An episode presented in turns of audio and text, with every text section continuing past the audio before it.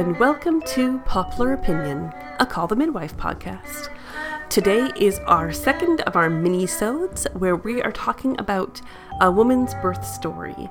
Uh, we want to include little mini-sodes of what it's like to give birth or what it's like to acquire a new child. We are looking for uh, other people to send in their stories. These first two episodes are my stories, Jan.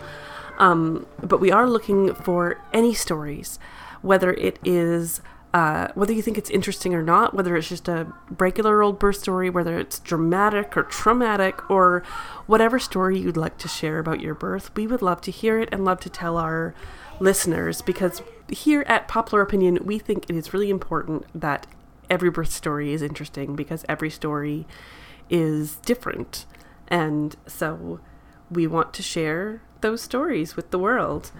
Um, so last time I shared my story of my oldest daughter being born, and today I want to share that story of what happened two and a half years later when my second daughter was born. Uh, in the time between my first daughter and second daughter, we moved uh, like 3,000 kilometers away from where we used to live with no family around, no one we knew. It was a bananas thing to do while pregnant, and I would never do it again. But here's the story of my youngest's birth. I started having Braxton Hicks contractions on uh, Wednesday evening, December 1st. I didn't have these at all with my first daughter's birth, so I thought it might be labor. However, when they went away, they returned and returned every evening for the next three nights. They were really irregular and didn't get worse, so I knew it wasn't actually labor. On Saturday, my mom was due to arrive to fly in to the city where we live, St. John's. Uh, her flight was delayed from 4:30 from arriving at 4:30 p.m. to arriving at 12:30 midnight. Uh, I went to bed at 10 and then got up to greet my mom at 1 a.m. when she got in. Thinking the light contractions I was feeling were probably just more Braxton Hicks. Um, with my mom settled uh, into her guest bed, I went back to my own bed only to have, find that I had a lot of trouble settling. The contractions were getting more intense, and sure enough, I was must be actually in labor. Uh, I drifted in and out of sleep, but by 5:30 in the morning, I got up to get in the bathtub. Paul was also awake by this time, noticing my tossing and turning. Uh, and we spent some time timing all the rushes that I was having and talking about how amazing it was that I was actually in labor. My mom had just arrived to take care of our other daughter. Uh, it was actually my due date, December 5th, and it was just absolutely perfect timing. So by 7 a.m., we had breakfast, we called my doula, uh, which, if you listen to the other episode, you'll know that I had a doula for both births. This is a woman who helps out in labor as a support person, is not a midwife, but it is a person who is well versed in birth. I was ready to go to the hospital by the time she arrived. I was feeling a lot of pressure. Uh, I checked in to triage at the hospital and was about five centimeters dilated. My doctor asked me about dealing with pain, and when I mentioned I wanted it as natural as possible, he was really supportive. As I mentioned in my first birth, I have had uh, a back injury many years ago, and I really did not want an epidural because of that, uh, the trauma of that back pain. Uh, we were sent immediately to a room where I got in the bath again, which was great. Yay for water when you're in birth, it's so helpful. I progressed fairly quickly to 8 centimeters dilated. Uh, I had mentioned early on to my nurse that I was feeling pressure and it might be to push. The nurse there kept on asking me over and over, Do you want to push? Do you want to push? I felt it really frustrating. Finally, with the courage of my doula there by my side, holding my hand and being a support, I told her to back off and I would let her know when it was time to push.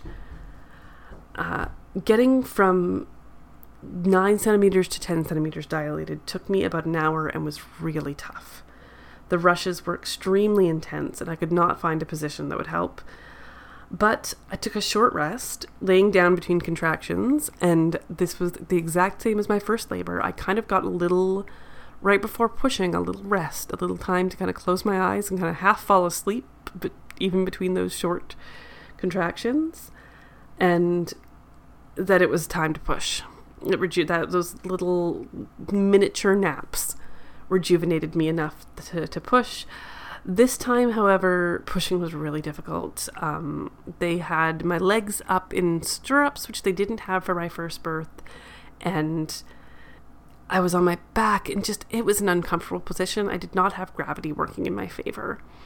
Uh, it was a lot tougher to push. It took a lot, look about an hour of pushing this time. But sure enough, she arrived uh, about one o'clock in the afternoon. So it was about half the, the labor was about half the length of my earlier daughter, which is you know pretty standard for a second birth to be shorter than a first birth. Uh, she was perfect. She weighed just two ounces more than her sister did. She was uh, just as beautiful as her as her sister, and I was so happy that I got to have my natural birth again. I uh, am a huge advocate for uh, as natural as possible, and I know that that's not for everyone, and that's fine. But uh, for me, that was a really good thing to have for both of my births. And her timing was perfect. She arrived on her due date, which was amazing. She arrived just. I went into labor the moment my mom's plane hit the tarmac. Uh, she yeah, that was the story of her birth was this perfect little arrival. So uh, that that's the story of my second daughter. So now by now you have if you've listened to both our mini-sodes, you've heard both of my birth stories, and so now I extend the invitation to you. If you have children, uh, whether by birth or adoption, we would love to hear those stories. They don't have to be long. These these episodes are less than ten minutes long, and you can share them, either record them yourself and email them to us, poplar at clockworksacademy.com, or you can write them out and I will read them if you're uncomfortable reading them aloud yourself. That's uh, poplar at clockworksacademy.com or on Twitter at poplaropinion. Thanks for listening. I've been Jan Moffat, and that's just my poplar opinion.